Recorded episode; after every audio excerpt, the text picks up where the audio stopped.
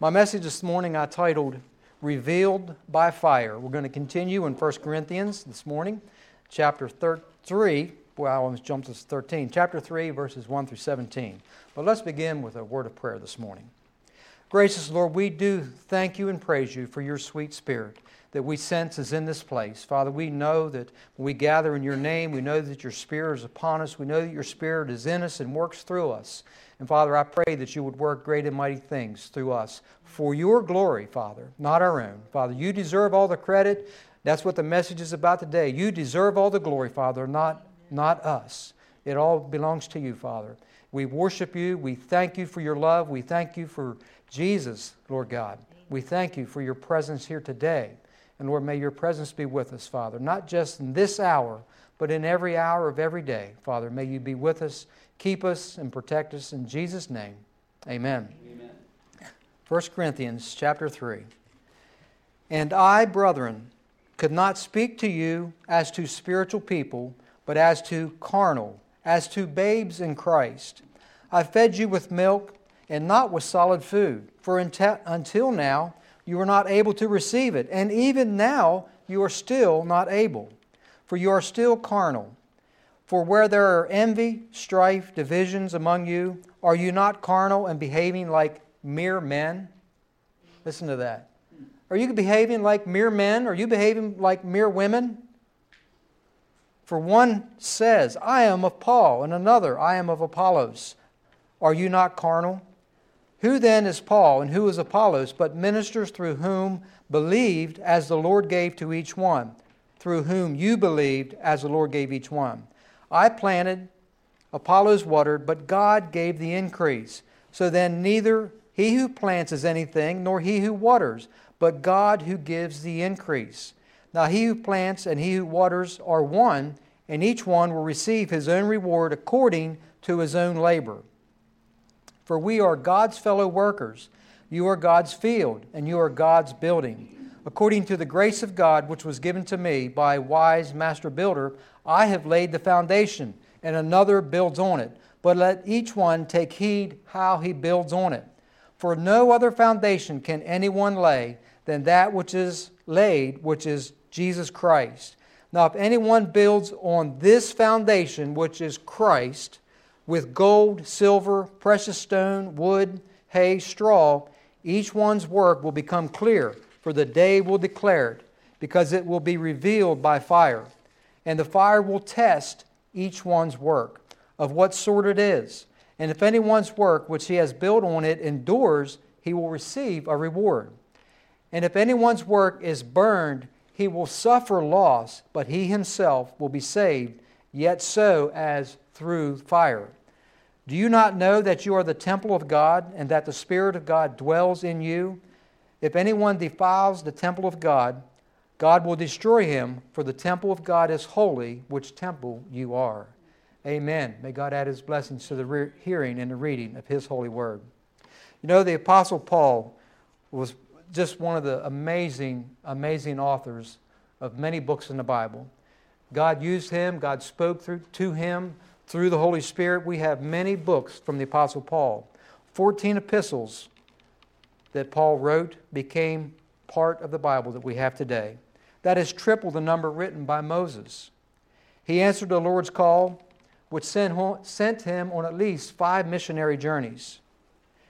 His journeys took him to Asia Minor, Syria, Greece, Italy, Spain, Britain, and elsewhere. Paul evangelized in countless cities, proclaiming the message of Christ. He is responsible for training many others to continue the ministry of the gospel. He trained many to go on and teach and become missionaries as he was also. So, if there was anyone that had this, the, the credentials, if you will, to boast about all that he had accomplished for the Lord, it would be Paul. He had plenty to boast about, didn't he not? Amen. Plenty to boast about. But the only thing that Paul boasts about is his infirmities. His infirmities. He boasts about them. He did not boast about, oh, look at all the churches I planted, look at all the journeys I went on. In 2 Corinthians, he boasts about his infirmities. 2 Corinthians 11, 22 through 30. Paul says, Are they Hebrews? So am I. Are they Israelites? So am I. He's just speaking facts here. Are they the seed of Abraham? So am I. Are they ministers of Christ? I speak as a fool. I am more in labors, more abundant, in stripes above measure, in prison more frequently, in deaths often. From the Jews, five times I received 40 stripes minus one. I did the math, that's 195. Three times I was beaten with rods. Once I was stoned. Three times I was shipwrecked. A night and a day I have been in the deep. In journeys often, in perils of water, in perils of robbers, in perils of my own countrymen, in perils of the Gentiles, in perils in the city, in perils in the wilderness, in perils in the sea, in perils among false brethren, in weariness and toil, in sleeplessness often, in hunger and thirst in fastings often, in cold and nakedness. Besides the other things, what comes upon me daily, my deep concern for all the churches. Who is weak? I am not weak. Who is made to stumble? I do not burn with indignation. If I must boast, I will boast in the things which concern my infirmity. Paul understood spiritual things. He understood that as he planted these churches, he understood that the devil would come in to try to destroy these churches and tear them down. So that's his deep concern. His deep concern is the spiritual aspects of the church. He was concerned for the false teachings that would come in. He was concerned about the divisions that would arise in the churches. They troubled him. That's what he's boasting about. That I, he says, I love each of these churches so much that I have this great concern, this burden on my heart for each one. Paul continues to speak about the division in the church that he spoke of back in chapter 1. Some say that I am of Apollos, others say I am of Paul, some say I am of Peter, and on and on and on. But Paul reprimanded the church for their immaturity. He is basically telling to them, speaking to you is like speaking to babies. You are still on baby food. That's what he's telling them. By now, you should be on solid meat. Amen. But I'm still having to feed. Matter of fact, they're not even on the Gerbers. He's feeding the milk. He's feeding them from the bottle. They're that immature. I mean, because the you know Gerbers is kind of solid, not real good, but he's still having to feed them milk. That they're that immature in the faith. Because he's saying, when you say, well, I'm of this one or I'm of that one in a division, you are thinking with a carnal mind. You do not understand the spiritual things. Carnal means to be mere human, it means to be flesh, it means to be unspiritual and worldly. My friends, the church needs to grow beyond that. Amen. We need to speak or think of the spiritual things. Amen. We cannot remain there where we're always being jealous or envious or boastful or any of those things because they are all carnal, they are of the flesh. We could go to the Galatians and, and look at the works of the flesh. We need to grow and be beyond that church. All of it. I'm talking about the church as a whole. Amen. We need to get beyond that. There is no place for boasting in the church about anything that we think that we may have accomplished. There is no place for competition in the church. Competition between the, the, the different uh, positions in the church. No place whatsoever for competition. What does he say later on in Corinthians? The hand cannot say to the foot, Because I am not the foot, I don't belong. There is a place for everyone, and there's no place for competition. I'm not talking about sports guys over here, I'm talking about spiritual things. There is no place for competition, there's no place for boasting. And here's why there is no place for boasting. Verse 9, Paul said, and this is the New King, King James Version, which is my favorite most of the time. He said, What did he say? Go back to verse 9. I lost it. We are fellow laborers, but the King James Version, let's just go to that. The King James Version says, For we are laborers together with God. Let that sink in for just a moment. We all of us, we are fellow, laborers together with whom? God. With God. The Greek meaning here means co laborers or companions in labor. We are companions together in labor with God to accomplish His plans, His purpose, His will, but we are laboring with Him. Fellow workers. Fellow workers. I think the King James Version does a better job helping us understand of who we are joined with, who are we are working together with. I will say that as I read this previously, when I read that, I thought, well, he's talking about fellow laborers with God. I thought he's talking about the, the, the, the union of the church people together, working together for God's kingdom. But we are actually united together with God through the power of His Holy Spirit for His work. We are fellow laborers with Him. So, in a roundabout way, yes, we are together fellow laborers, but remember, it's God. It's with Him. So, friends, that is why we have nothing to boast about because anything we accomplish is through Him because we are fellow laborers with Him. He's the brains of the works, Amen. He's the power of the works. Amen? Mm-hmm. It's through Him. He deserves all the glory. You know, Paul said, I might plant the seed. I may plant the seed and another comes along and waters it, right? So Paul's saying, I might plant the seed, meaning I might be the one to pull that nice cultivated earth back. I'm talking about that heart ready to receive. I might pull that cultivated earth back and plant the seed. Someone else may come along and water that seed. Someone else may have been responsible for the cultivation of that earth or that heart.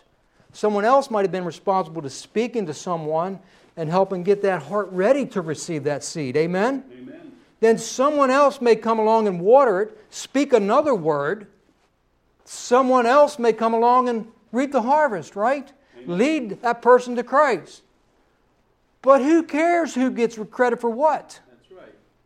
Does it really matter who gets credit as long as a soul is saved?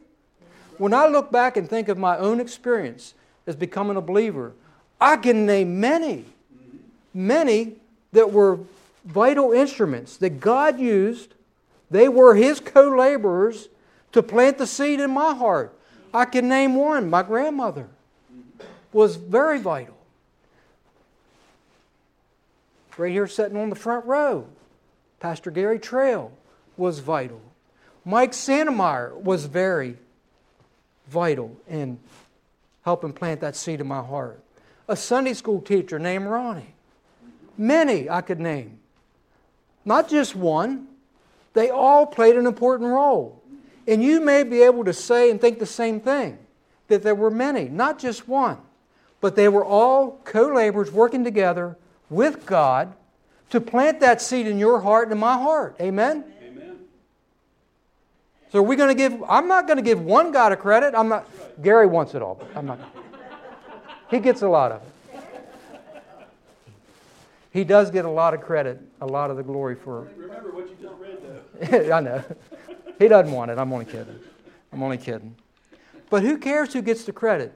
As long as a soul is saved, the seed is planted, the seed is watered, and the seed is harvested. Amen? Amen. It doesn't matter. It doesn't matter who gets the glory among men, because all the glory must go to Jesus Christ, the Son, for his sacrifice it must go to the Father for His amazing grace. And it must go to the Holy Spirit for His work in and through us. So, why should we boast? Why should we boast? No boasting. I found a story, it's actually Mongolian folklore, but it helps us to understand why we should not boast. It's about a little boastful frog. There were two geese about to start southward, on their annual autumn migration.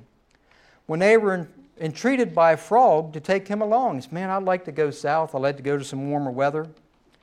So when the geese expressed their willingness to do so, if a means of conveyance could be devised.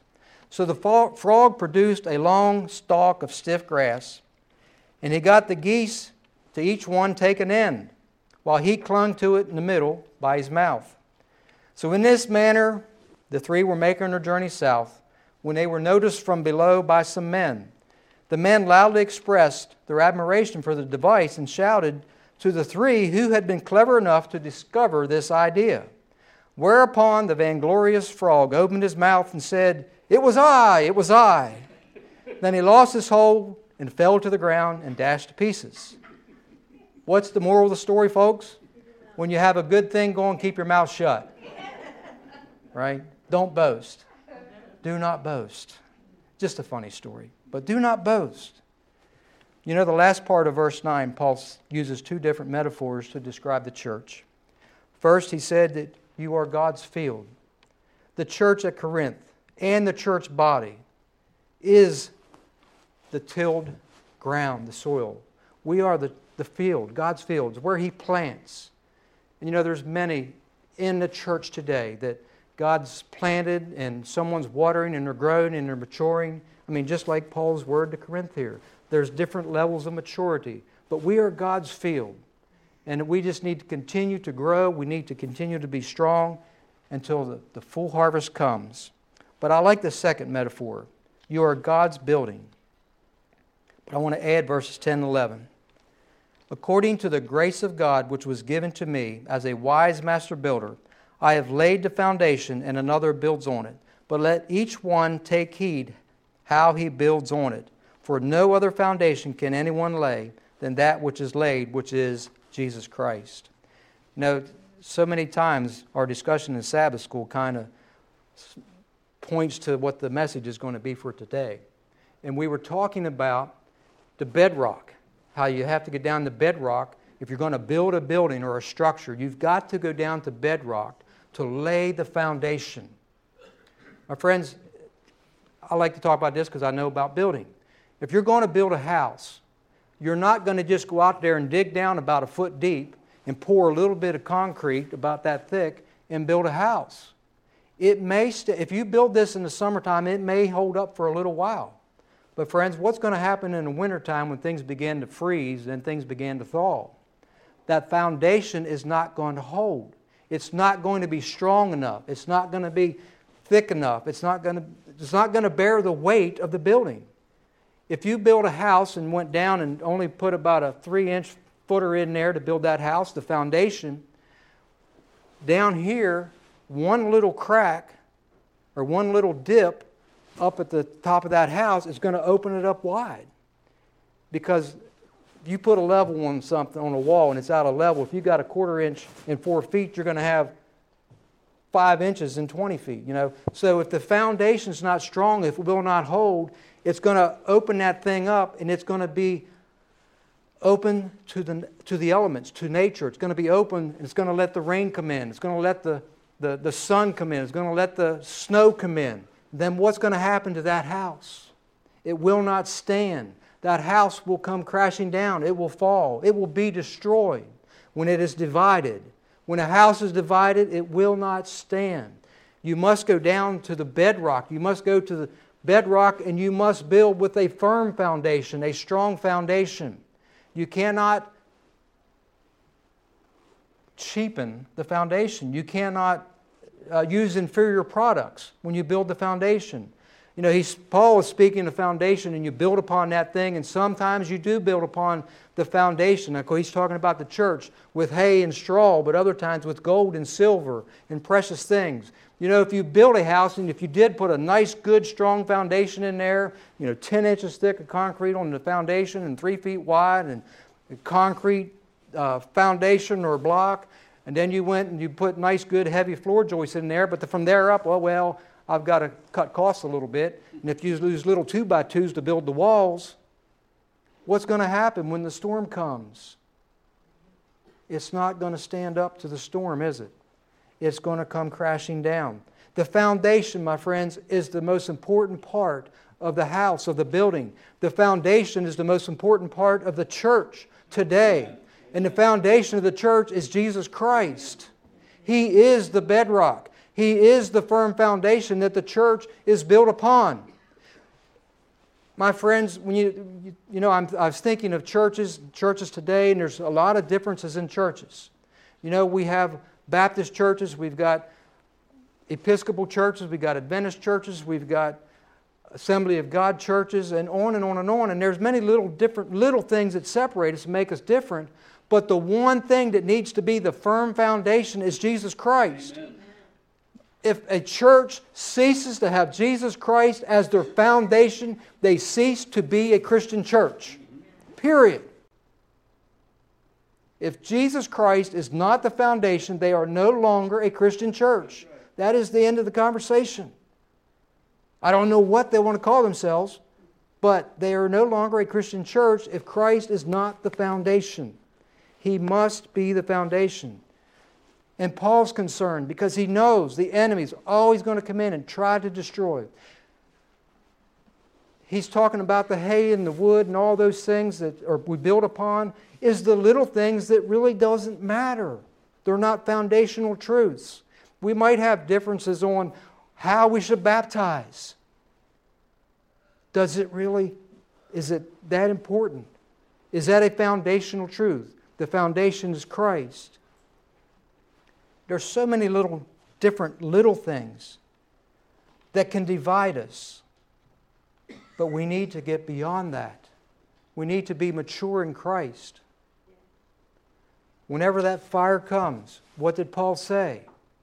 You may suffer loss. Some of those things that were built with wood or straw or inferior things may burn away, but as long as you have Christ in your heart and that firm foundation, you will be saved. You may suffer some loss, but we need to build with superior products. We need to build with all that Christ has, with what God is leading us to build with. Matthew 7, Jesus said, Matthew 7 24 through 27. Therefore, whoever hears these sayings of mine and does them, I will liken him to a wise man who built his house on the rock. And the rain descended, and the floods came, and the wind blew and beat on that house, and it did not fall, for it was founded on the rock. But everyone who hears these sayings of mine and does not do them will be like a foolish man who built his house on the sand. And the rains descended, the floods came, and the winds blew and beat on that house, and it fell, and great was, it, was its fall. If you build on a on the sand, it's going to sink. Sinking sand.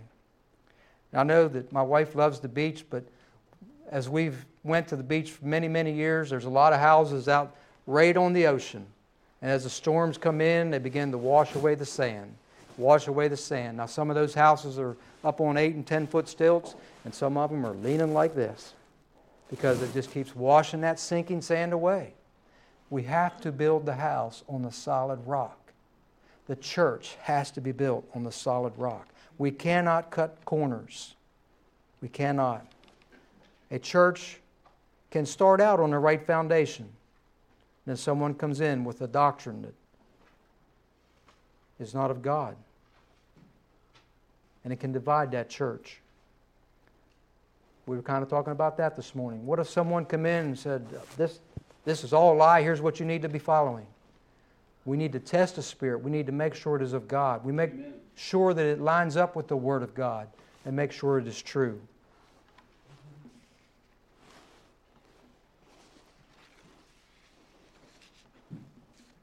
Paul said, each one's work will become clear. Malachi speaks of the day, Malachi 3 1 through 3. It says, Behold, I send my messengers, and he will prepare the way before me. And the Lord whom you seek will suddenly come to his temple, even the messenger of the covenant, in whom you delight. Behold, he is coming, says the Lord of hosts. But who can endure the day of his coming? Or who can stand when he appears? For he is like a refiner's fire, a launderer's soap. He will sit as a refiner and a purifier of silver. He will purify the sons of Levi and purge them as gold and silver, that they may offer to the Lord an offering in righteousness. When you think of purifying how they purify gold and silver, they put the heat under it. And that heat brings the impurities to the top, and they skim it off. They skim all the impurities off the top, don't they? And sometimes we do have some impurities in our life. But Jesus can refine us. Amen. He is the refiner. He can refine us. We need to let that fire work in our lives. We need to let that fire burn. That one song, let that fire burn in me. Well, let that fire burn and refine us. Amen. We need, uh, and it's a matter of humbleness, not boasting, but it's humbling ourselves before Him and allow the Spirit to refine us. He says, I am holy, so you therefore be holy. Be holy as I am. We are to imitate Him. And if we allow the Holy Spirit to work in our lives, cleanse us, create in me a pure heart, O God, He will cleanse us so that whenever that day comes, we will stand. And we will stand when we stand on Jesus Christ, the firm foundation. Amen? Amen.